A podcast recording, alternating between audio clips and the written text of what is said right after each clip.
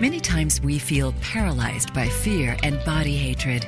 In order to feel better about ourselves and live the life we really want to manifest, we have to own up to our difficult feelings and self sabotaging thoughts and behaviors. We all enter this world naked, and now it's time to feel good naked no matter what your body size or your life circumstances. This is Feel Good Naked Radio, and your host is Lar Redmond. On this program, Lar will help you become more embodied, self empowered, and mindful. To take charge of whom you really are and to live the life you deserve to live. Now, here's your host, Lar Redmond. Hello, and welcome back to another episode of Feel Good Naked Radio. I'm very, very excited today my guest is Dani Shapiro, the best selling author of the memoirs Hourglass, Still Writing, Devotion, and Slow Motion, and five novels, including Black and White and Family History. Her stories and essays have appeared in many publications, including The New Yorker, Granta, Elle, Vogue, the New York Times Book Review, the op ed pages of the New York Times, and the Los Angeles Times. She read an excerpt of her memoir, Slow Motion, for This American Life, and has been Oprah Winfrey's guest on Super Soul Sunday. Dani has taught in the writing programs at Columbia, NYU, the New School, and Wesleyan University. She currently teaches at retreats and private workshops internationally. She is co founder of the Sirenland Writers Conference in Positano, Italy. Dani lives with her family in Litchfield County, Connecticut. Welcome to the show, Dani. Thanks, Laura. It's great to be with you. It's so neat to reconnect and just reading Hourglass for the second time. I was so deeply affected by this memoir that is now just out on it's in paperback form for people to get easily. Is that correct? Yeah, it just came out in paperback uh, uh, just a few weeks ago.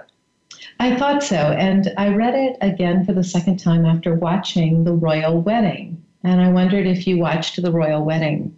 I did. I did. It, like I think like so many people, um, I was I tuned in and then I was kind of surprised by how incredibly moving I found it, and I couldn't.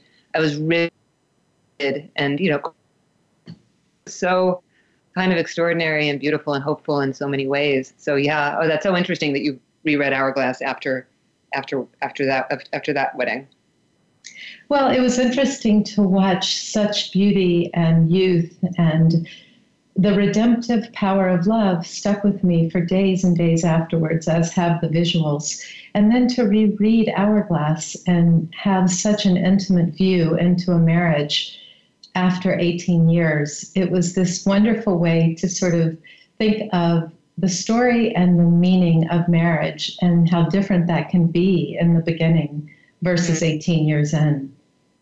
Yeah, no, it, I, early on when when Hourglass first came out in hardcover, somebody said to me it should be a book that every mother gives, every mother of the bride gives to her daughter uh, on the eve of her wedding, and I was so interested in that because I, you know, when I was writing it, I don't, I don't tend to think very much about who my reader is going to be when I'm when I'm writing a book. I really try to kind of stay in the dark about that, but I I, I was aware that I was writing about time and midlife and um, and and you know long long term marriage. Um, but I think the the feeling of I've had young couples say to me that it almost feels like it's kind of a window into the future for them, uh, and like an education in some way, or a little bit of a of a, a glimpse into what what might be down the road. And and I love that because I was very aware this I was aware of as I was writing it that I was writing a grown-up love story. You know, mm-hmm. I mean, it, it absolutely is a love, sto- love story at its core, but it, it's not without its challenges and you know moments of of you know like roadblocks and confusion and, and disappointment and anger and you know just all of it. And I, I wanted to write about what it is to walk down the road with another human being for a long ways. And um, yeah, so definitely, definitely bookended with or or preceded by that completely, utterly hopeful and mm.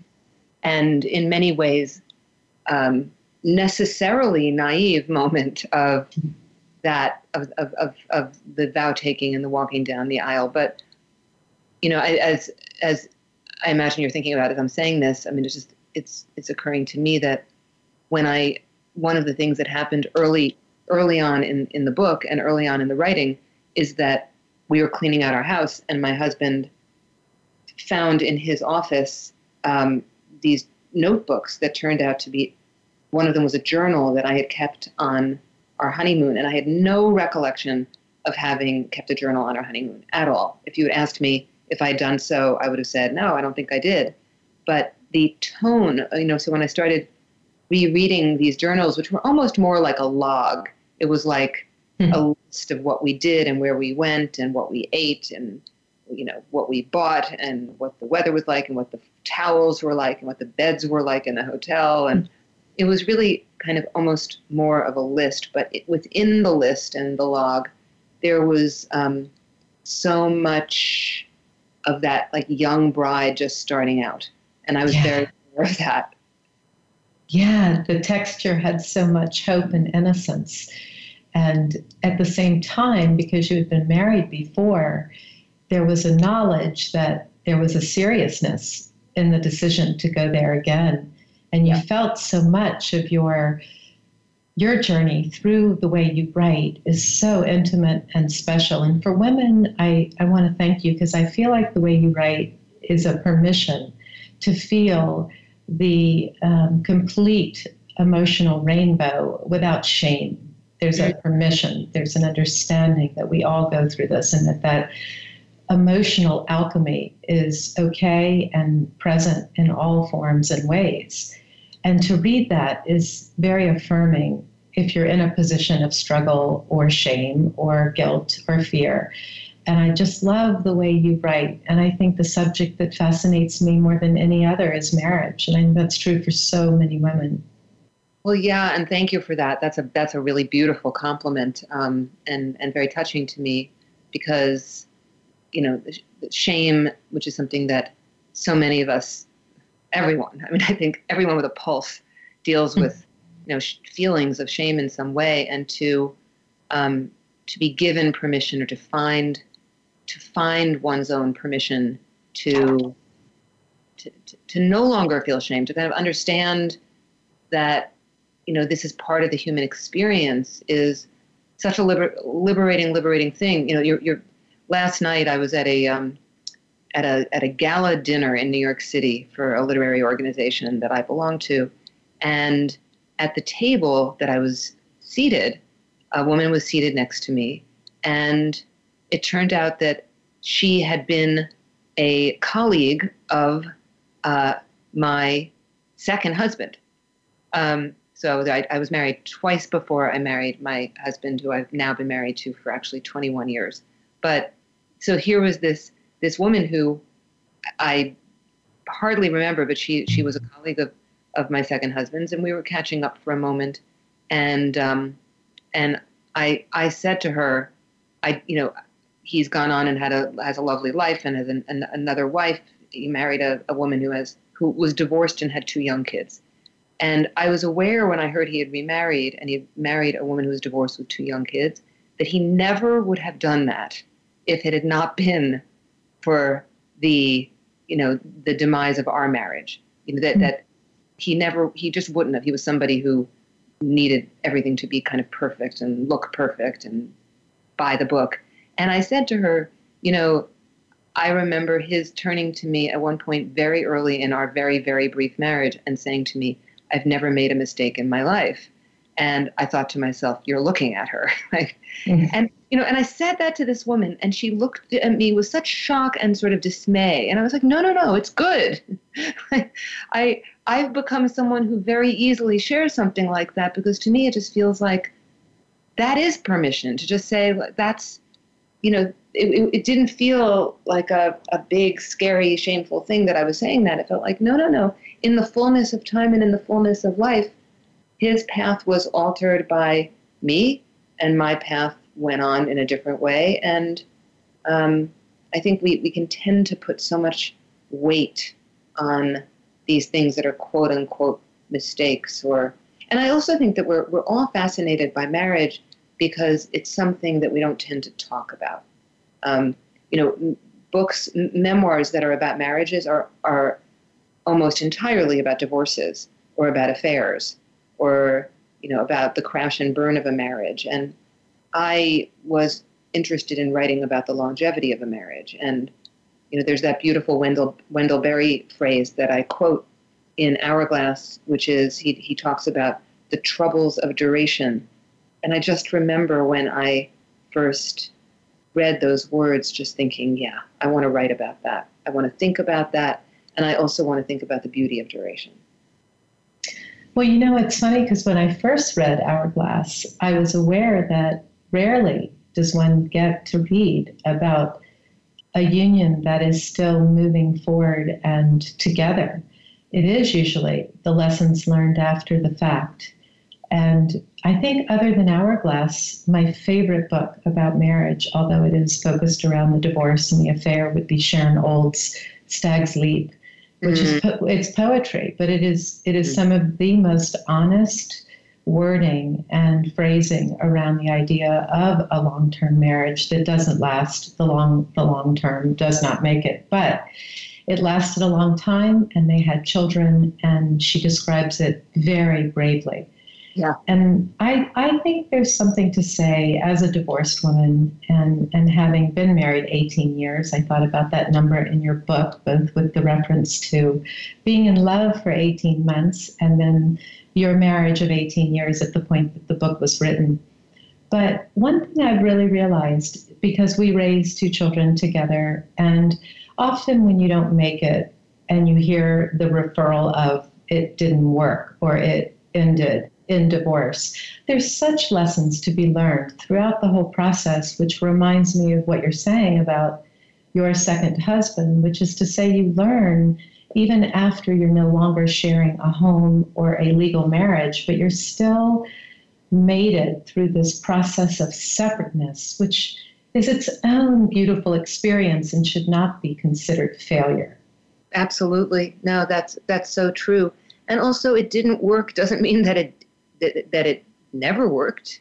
It yeah. worked. It worked until it didn't work. yeah, exactly. And something about the you know idea of it being a failure or uh, it, you know not working in some way that that disavows or or or takes away from uh, and and kind of glosses over like it it it it, it attempts to sort of rewrite the history of um, of of the parts that were that were good and real and and um, and that and that built something that ultimately then crumbled, but it still built something. Oh yes, and and that's the the grace and the decision not to stay married is to realize how much it did build and how much it did prepare one for the next time in life, the next chapter. But I would love the language to change around that, especially for the children that are those that are from a divorced family. I think there's great editing that could be done to rephrase the way it's spoken about. Oh, for sure. I mean, just the phrase "a broken home" is a is a is a terrible phrase. Yes. Yeah. It's almost as challenging as blended family. I think that one's a little challenging as well. That blended word is misleading. Yeah. I'm curious in the time you've spent with promotions around Hourglass and talking to so many women, what are the things that have surprised you about the book tour and the discussions that you've had around the book? Mm. Well, first of all, I mean, just the just the hunger for the dialogue, um, the the desire to be in community and talking about these things that are um, so private. You know, I in my writing life, I never really, I, I didn't set out to do this. Um, but I have written a couple of books that are about things that people are afraid to talk about. I mean, my memoir, Devotion, is about spiritual life and sort of existential crisis and a, a struggle to uh, come to understand something about what I believe. And when that book came out, also, there was such hunger to talk about um, faith and spiritual life and the you know faith and doubt, all of that, um, because it's something that you know people don't get together over coffee or over dinner and say, "So, how's your spiritual life going?" or you know, and they also don't get together over coffee or over dinner and say, "How's how's your marriage? How's how's how's that how's that happening?" Usually, it only gets talked about when it's in crisis, um, and I mean, even among close friends and I mean, so I, th- I think women talk about their very close women friends will talk about their marriages to each other more, certainly more than men will, if I can generalize. Men don't at all. I mean, if a man is talking about his marriage with a buddy, that that marriage is like doomed. It's it's mm-hmm. by, by, that by that time because men just don't do that as a rule, um, and and women do. But but it's I think the the feeling of um, wanting wanting wanting to talk about what what shapes a sustained relationship over time. You know what? Um, I, I, I'm, I'm, i was in Detroit the other day giving a talk to um, a, a literary organization, and there were a thousand people there, mostly older.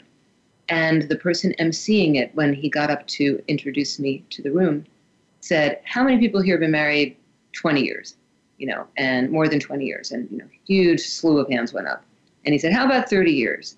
And significant number of hands went up. 40 years. Still significant, all the way through to 60 years. And there were. Huh?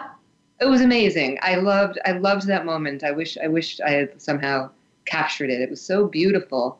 Um, yeah. But so many of the people, and there were there were probably 40, 40 people in that room who, who were, you know, elderly, but who, who had been married more than 60 years. And, and you know, what, what people, I think, really wanted to talk about, um, and when they came up to me afterwards when I was signing books, um, were some of the ideas inside of Hourglass um, about, I mean, one of, one, of the, one of the things that I came to, because when I write a book, it's an, for me, it's an inquiry. I, it's not like I know I, I, I know these things and now I'm going to write a book about them, that wouldn't interest me at all. Um, my feeling much more is I want to explore this. What am I going to learn? What am I going to discover? Um, and one of the things that I discovered is er, early on in Hourglass, there's a moment where a woodpecker has been kind of uh, doing some damage uh, our, in our house, pecking away at the siding. And my husband at one point turns to me and says, I'll take care of it. And as soon as I wrote those words, I thought, what does that mean to me? I love, I love when he says that. I love when he says, I'll take care of it. Um, and, it and it becomes a, a, a, refrain in our marriage and something I write in the book, something that I love and I long to believe. Um, and so it, it becomes this leitmotif or this refrain throughout the book. But I didn't understand why. I just noticed that it was punctuating. There would be these moments where he would say to me, I'll take care of it. And then there was a moment pretty far along into the writing of the book and in the book itself, where one night he was sleeping and I was wide awake and we were stressed out as a couple about something, I think something work related, worrying about finances and just, you know, I was wide awake. And I and I looked over at him as he was sleeping and I thought to myself, I thought to him, I'll take care of it. And it was yeah. this amazing moment because yeah. I I understood in that moment, first of all, I understood the shape of my book. So selfishly, that was thrilling. Um, yeah. But I also understood, more importantly, something about the shape of our marriage, and also I felt the shape of marriage is that if two people can't bat that back and forth between them, like this slow game of catch over the course of decades, um, I, I, I gave I gave the book when it first was in galleys to a friend of mine who's in her 80s, who's been married for more than 60 years, and I wanted to give it to her because I realized that in the grand scheme of things, 18 years, I mean, it's a significant amount of time, but compared to a lot of a lot of other people's marriages, not that much. And and I wondered how she would feel about that and whether she would just think that I was a pipsqueak. I should check in again in another couple of decades. And um, and she read the book, and that was exact. She loved it, and that was exactly the what she pinpointed as one of the things that she found to be wise was that move back and forth between two people saying, I can carry us for a while. You know, mm. I can. Mm. And she called it a hot potato. I loved that. She's like, oh, yeah. potato that you keep on just throwing back to the other person, going like, okay, you catch. Here you go. I can't do this now. And they show up in the moment that they catch it. That is so important. Yeah. In fact, if they don't, if they don't, that's where things go awry. Yes, yes, very fast. And and it's interesting because you mentioned this is a gift to a future bride. And I thought, what a great gift for a future groom. Mm. You know, yeah, men have really men have really responded to this book, and couples have read it together as well, which I love. Um, and I, have had like many situations where people have wanted me to sign it to both people in a couple, so that it's something that they that they read and think about together. But yeah, no, it's it's um, it's it's. I mean, on the one hand, these are all things that everyone has to learn for themselves. But I think you know, I love when I give a reading from this book and I see it's happened a bunch of times recently. I'll see a couple in the audience and they're holding hands and mm. they've clearly already read the book, you know, and they're there because they feel like it's it's uh, illuminated something for them or helped them, which is, you know, I it's it's funny, Laura. Like I, I've written a few books now that it turns out have helped people. I oh, never yeah. I never set out to do that. I write to figure things out for myself, um, to help myself in some way, to try to understand. Like I, I don't think that if I had set out to help people, um, that I would have been able to accomplish what I did. I think it it came from a much um, I don't know if I want to say purer, but a place where it was very singularly about my own like my inquiry into my own experience with the awareness that I was hoping that that would be universal and would land with people. Well, that is exactly what happens when I read your work is it's almost as though I'm part of a deeper listening. It's as if you have a, a deeper listening that you have dared to do, and that is what comes through in the writing.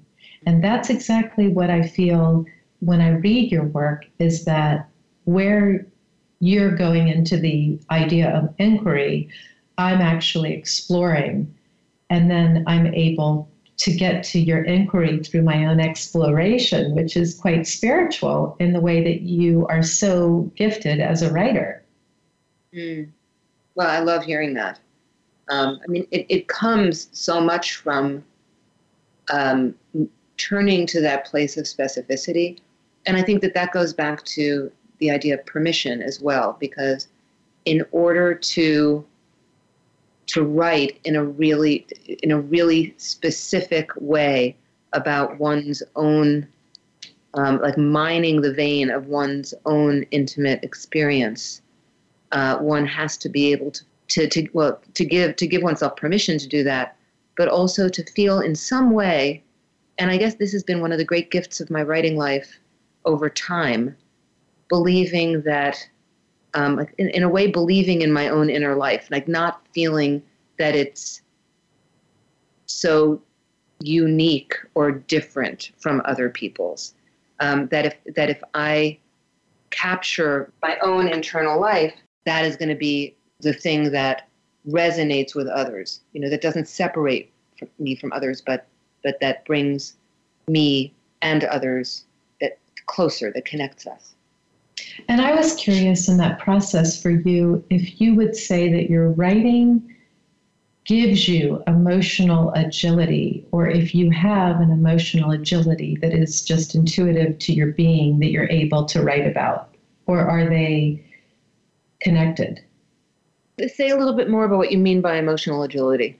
Well, I think that what you uncover, the way you write, you feel as though I, I get this feeling almost like you're discovering something emotionally as you write it. Mm-hmm. And then you're sharing what you uncover. And the uncovering is such a treat to be in on. Mm. When you uncover that, is that something that you feel exists within a deep listening within yourself that you have uncovered through the writing? Yes. Or that the writing leads you to that? Um, both.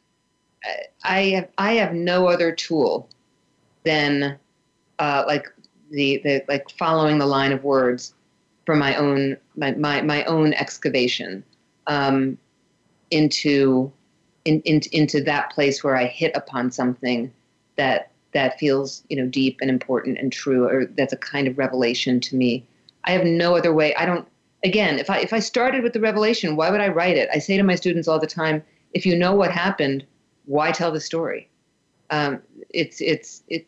I think there's a misunderstanding sometimes among readers of of of of thinking that a writer is someone who has a story that that's like fully formed and ready to tell, and then they set it down on paper. Um, there may be writers who do that, but for me, that would bore me, and I don't I don't know why. I mean, to, the the the satisfaction and the excitement is in the discovery, but there's a couple of layers to that. There is there is the discovery, and then there is the shaping of the discovery. So that like the, the, the discovery itself um, is a, is kind of wordless and inchoate, and it becomes something that's transmittable through finding the language for it. I want to read this part of your book. This is from Hourglass, and you write Our recollections alter as we attempt to gather them. Even retrospect is mutable. Perspective, a momentary figment of consciousness. Memoir freezes a moment like an insect trapped in amber. Me now, me then, this woman, that girl, it all keeps changing. And so, if retrospect is an illusion, then why not attempt to tell the story as I'm inside of it, which is to say, before the story has become a story? Mm-hmm. That's I, that is so beautifully said and difficult to explain. you know, I mean, that is such a wonderful way to reflect on the distance you also speak about as you shed and shed and shed. And then as the layers shed, whatever that perspective becomes is going to be different than it might have been before.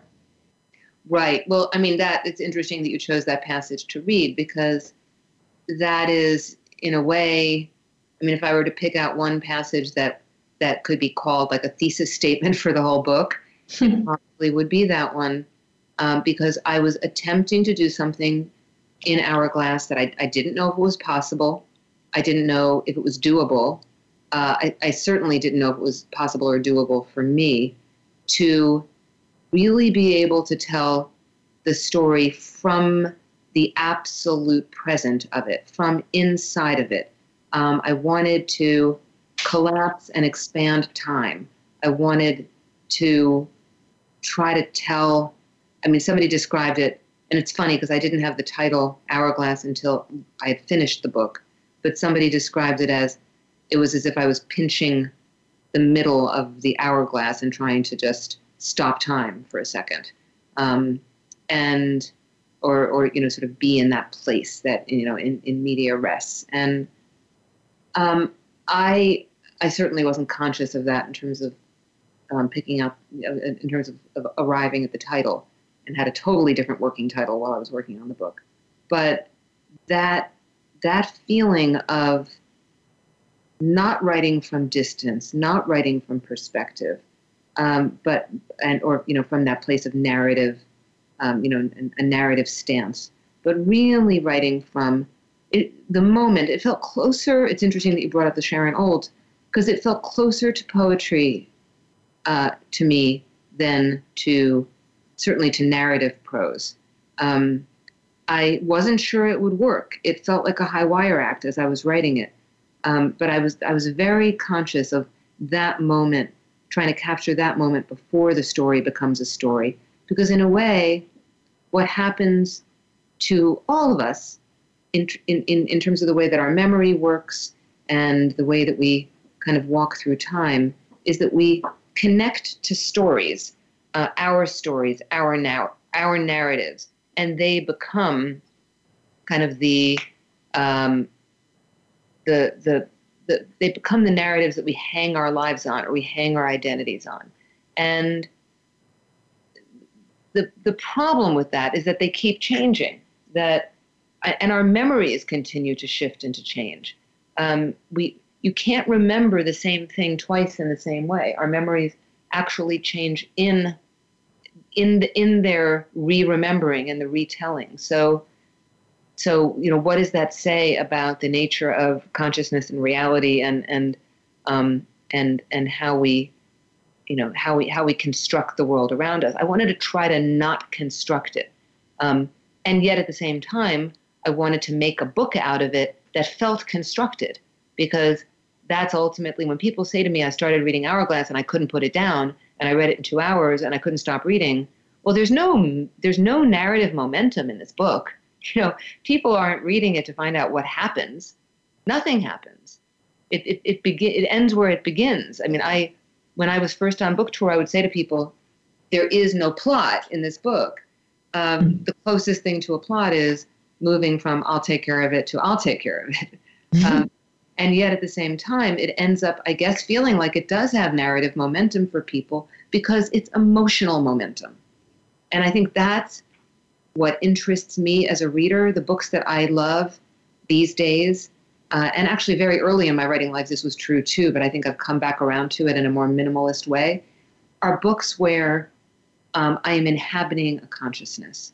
I'm so much more interested in inhabiting a consciousness than being entertained by a story. Yeah, I couldn't agree more. What are you reading right now? What are you enjoying and getting a lot out of? Mm. There are a number of books I've really enjoyed lately. I, I loved um, Mohsin Hamid's Exit West, uh, which is a novel, which is a really gorgeous novel that kind of moves into a slightly magic, realistic kind of place, uh, which was very surprising to me. And yet at the same time, like it's a book that changes the dance steps about a third of the way through, but you completely go with it because in a way it had been set up by the reader. But it's a beautiful book about um, about about love, about a dystopian society, about um, family. It's really unusual. Um, I'm actually right now late to the party, but reading uh, Jesmyn Ward's uh, "Salvage the Bones," um, mm-hmm. which is magnificent uh, on the level of language, just staggering. She is incredibly gifted. Um, and then I dip I dip in and out of other things. I um, there's a book by um, a neuroscientist named David Eagleman called SUM, S-U-M, uh, that is uh, that are these these little stories that are imaginings of what happened when we die, um, that are just so wonderful and and you know charming and human and interesting. And then I read, um, you know, dipping in and out of various um, books of you know sort of wisdom. I go back to Thomas Merton. I read Virginia Woolf a lot. Um, yeah, I just I, I, move around. I actually uh, just finished a book that just recently came out called How to Write an Autobiographical Novel, and mm. it's essays by uh, a writer named Alexander Chee, and it's it's terrific. Um, just really, really strong, powerful, interesting essays about identity and literature and writing. And do you have the summer, this beautiful time to reflect and read and not have to appear and go on the road, or do you have only a short pause? You know, I, have been thinking a lot about this lately, as as I think do many you know working writers that I know. It's it's more and more difficult to carve out. You know, and even the the idea that one has to carve it out, but to carve out time that really is kind of uninterrupted and uninterruptible because you know in the olden days if a writer had a, a successful publication there might be a book tour it might last a week or two or three and then it would be over and you'd be done and you'd be back at your desk. And that is not the way it works anymore. It's just not the nature of the world or of being a writer in the world. So one could continue to be on the road all the time so what what ends up having to happen is that you know, I've learned that I have to become very conscious of my time in ways that are difficult because if somebody invites me to do something a year from now, a year from now sounds like a really long time. Surely I'll want to do it a year from now. Um, and it's an interesting invitation, and I'll, you know, I, but I've, I've, I've learned that I need to pause, really pause, and think, wait a minute, this is a block of uninterrupted time. Do I want to commit myself to being in New York on that day, or in LA, or wherever? Um, yeah. and, and it's hard because some of these things are wonderful and they're interesting, and you meet really interesting people so I guess that's a long-winded way of saying um, I have I have a summer that has a, a, little bit of teaching here and there, a few a few places where I'm teaching for a few days uh, here and there. Other than that, not much traveling um, for for my book. Um, I do I did just finish a new book, which um, no one is more shocked by than I than I am. Um, but I, when I when I uh, when I finished Hourglass, uh, just really a couple of weeks after I finished Hourglass, I just inadvertently, completely by accident, uh, stumbled upon a huge family secret, huge, mm-hmm. and um, and I'm very very grateful for the timing because had I had I had I stumbled upon it three months earlier, I might never have finished Hourglass because it was it was so out of left field and, and, and massive and hard to metabolize. And it would have been very difficult. It would have been impossible, I think, to have stayed with that delicate little, you know, gossamer book that I was constructing. But that's not what happened. I finished Hourglass and I put the finishing touches on it. And then this, this huge secret that I can't, I can't really talk about yet, but, um, but it was uncovered. And I immediately started writing because writing is how I process things. Writing is how I begin to come to make sense of things. And also because the nature of this particular story was such that there were people who, if I was going to get to the bottom of this, they were very old and might not be alive much longer. And so I needed to like just get on it. So so I wrote this book. It's called Inheritance, and it's coming out actually much sooner than uh, anyone could possibly anticipate. It's going to come out in January, which is wow.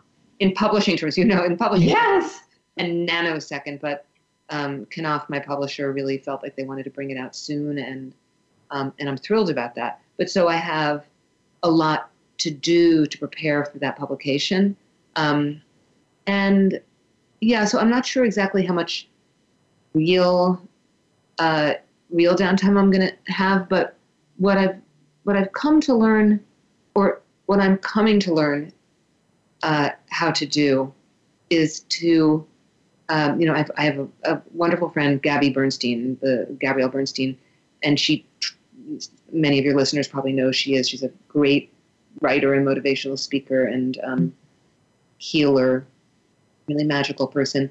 And when she goes out on the road, she's talking to thousands and thousands and thousands of people um, and putting out a huge amount of energy. And when she's home, she's like in her pajamas and her socks and her, you know, cooking and her hiking, taking walks. And and she once said to me, when I'm when I'm when I'm when I'm in deep, I'm in deep, and when I'm out, I'm out. But like in order to be able to go out, I have to go deeply in. And Absolutely. I've learned a lot from that. And that's like to me, that's the balance of my life. Like I I meditate every morning.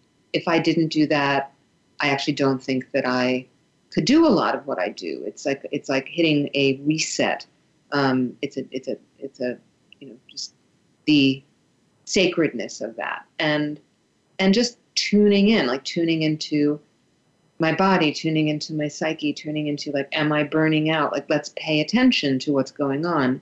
And if I really, really do that, then I can actually do a lot more um, you know, out there in the world in terms of traveling or speaking, then I would think I would be able to, and I can do it without feeling sapped. I can do it being energized by it, not feeling like my energy is being pulled from me.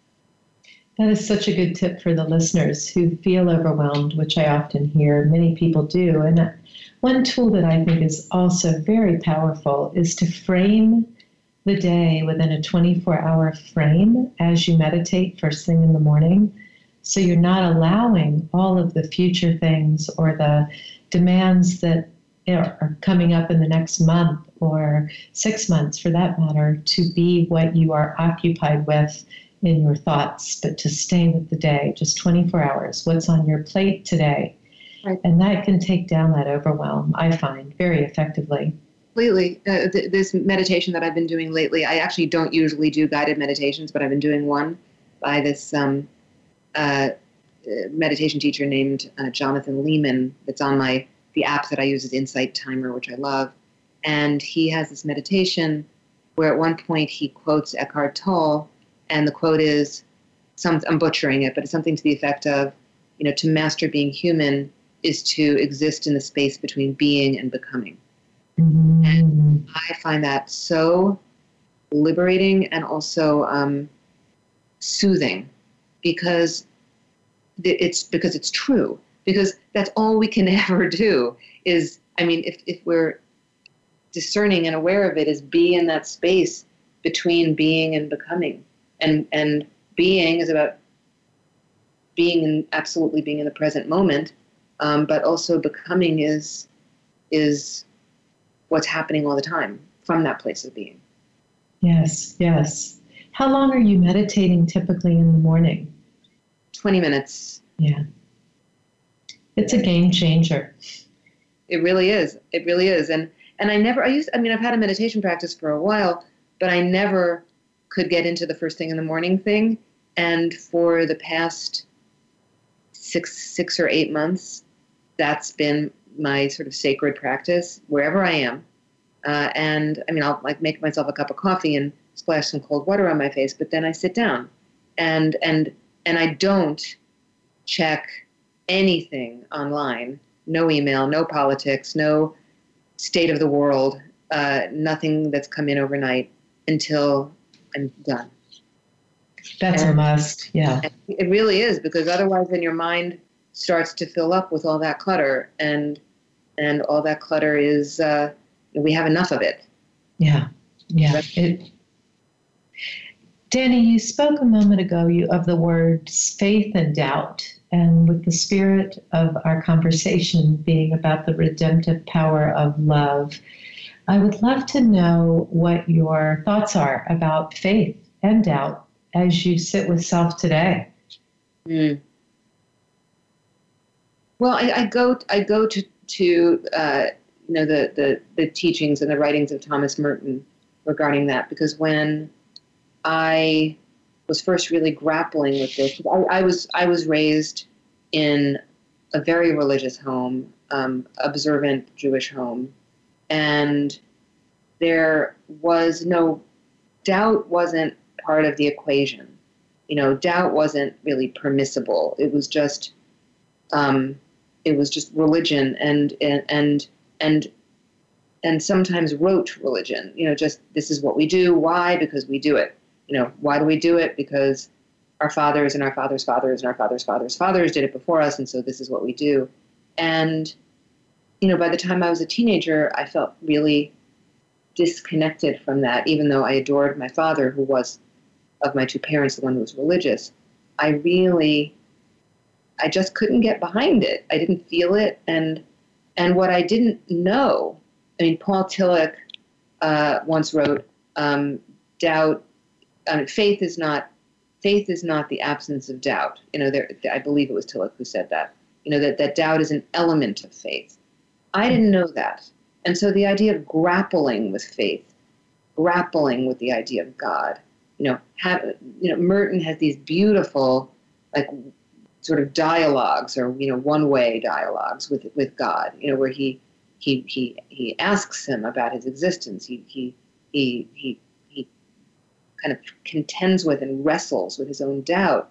And I guess at this point in my life, I find that really beautiful. And, and, and, and actually, also because of my memoir devotion, I came to know a lot of spiritual leaders because a lot of different faiths embraced that book, and people, you know, would have me come in and talk. So I met met many, many, you know, ministers and um, and and Buddhist teachers and, and rabbis. And at one point, I was asked to speak at a conference of all of the Reform female rabbis in America, a couple mm. hundred female rabbis. And oh, I was so honored and so excited. Yeah. And one of the things that I discovered over the course of that weekend was that these women were very, very hungry for each other's company because they were really lonely. And the reason why they were lonely because they felt like they essentially had to toe the party line with their con- with their congregants and not display any doubt um, and mm-hmm. not question anything, um, but be the voice of um, certainty. And none of them were certain because to be a spiritual person is to not be certain. Um, it's it's it's a it's a very, very it's such a very fluid thing. And um, I remember being at a synagogue in Los Angeles uh, doing an event there, and the uh, the rabbi was was a conservative synagogue, so a little bit more strict. And the rabbi was a woman, and she was the only woman in the United States at that time to have her own congregation in a large metropolitan area um, of Los Angeles, Beverly Hills, actually. And her name is Rabbi Laura Geller, and and we were we were conversing, and at one point she was speaking, and I was looking out at this audience, fairly large audience that was clearly comprised of a lot of her congregants, and Laura said the phrase, "The God of our childhoods fails us," mm. and, and I watched the faces of the people in that audience, and they looked so relieved that their rabbi or you know a spiritual leader would say such a thing. You know, the God of our childhoods, the you know the man in the sky with the white beard, he fails us because bad things happen, and you know how do we reconcile you know the you know the, the wars and the famines and the and the murders and the you know the, the the things that befall people with the idea that there is like this personal God who you know keeps us from getting parking tickets and mm-hmm. And I, it was so m- moving to me um, that she felt she was able to say that. Yeah. And and the relief that people felt from that. Oh yeah, that's a wonderful way to get rid of the guilt that can so often accompany that teaching and absolutism that is given to a child, normally about spirituality, which is why I'm always so intrigued by Krista Tippett asking the question of spiritual influence as a child, because it takes such a large piece of real estate until it doesn't. And well, I, I love that she begins those interviews in that way. And but you know, I've been thinking lately as I meditate in the mornings because I I have some rituals and I, I, I travel with them. I have some essential oils that was given to me by they were given to me by a very dear friend who's a, who's a yoga teacher, and I have some crystals and a little traveling, you know, to call it an altar is a bit grand, um, but you know, it's like a little tin filled with crystals, and I arrange them in a particular way, and I use the essential oils, and I set myself up, and that is a ritual. And I mm-hmm. think that I, I grew up in a child in, in, in, in a world as a child that was filled with ritual, and the ritual itself, the idea of ritual as a gateway, stayed with me. It just isn't, you know, it isn't it isn't the exact same, you know, rituals of my childhood. They're different rituals. Well, and I do believe that that's self love. I mean, you know, the, the idea that a ritual is self care and self love and can be created wherever you are, I think is a wonderful thing to put into everyone's lives because it's so affirming and positive and yeah. helpful. Yeah. So everyone has to come to it in their own way. And I think the, the again to go all circle all the way back to the idea of permission to find one's own rituals, the ones that really resonate. When I first was starting out, like sort of on that journey, I thought, well, that's not okay. You can't just choose your own rituals. You got the rituals you were born into, and you just got to deal with those. And that's not something that I feel anymore at all. No. Thank you for that, and thank you for this time. I can't believe how fast it went. And how much I've loved checking in with you after our paths briefly crossed in the 80s. And to, in class. yeah, it's such a treat to just check in with you and hear your voice and to remember that time and to be able to feel the time of now with you. It's just a real honor. Thank you so much, Dani. So enjoyed talking with you, Laura. And the listeners can find you Instagram, Facebook. What is your social media diet? Instagram, I'm Dani Writer, D A N I W R I T E R. And Facebook, just by my name. And my website is just uh, DaniShapiro.com. Thank you. Bye. Thanks. Bye.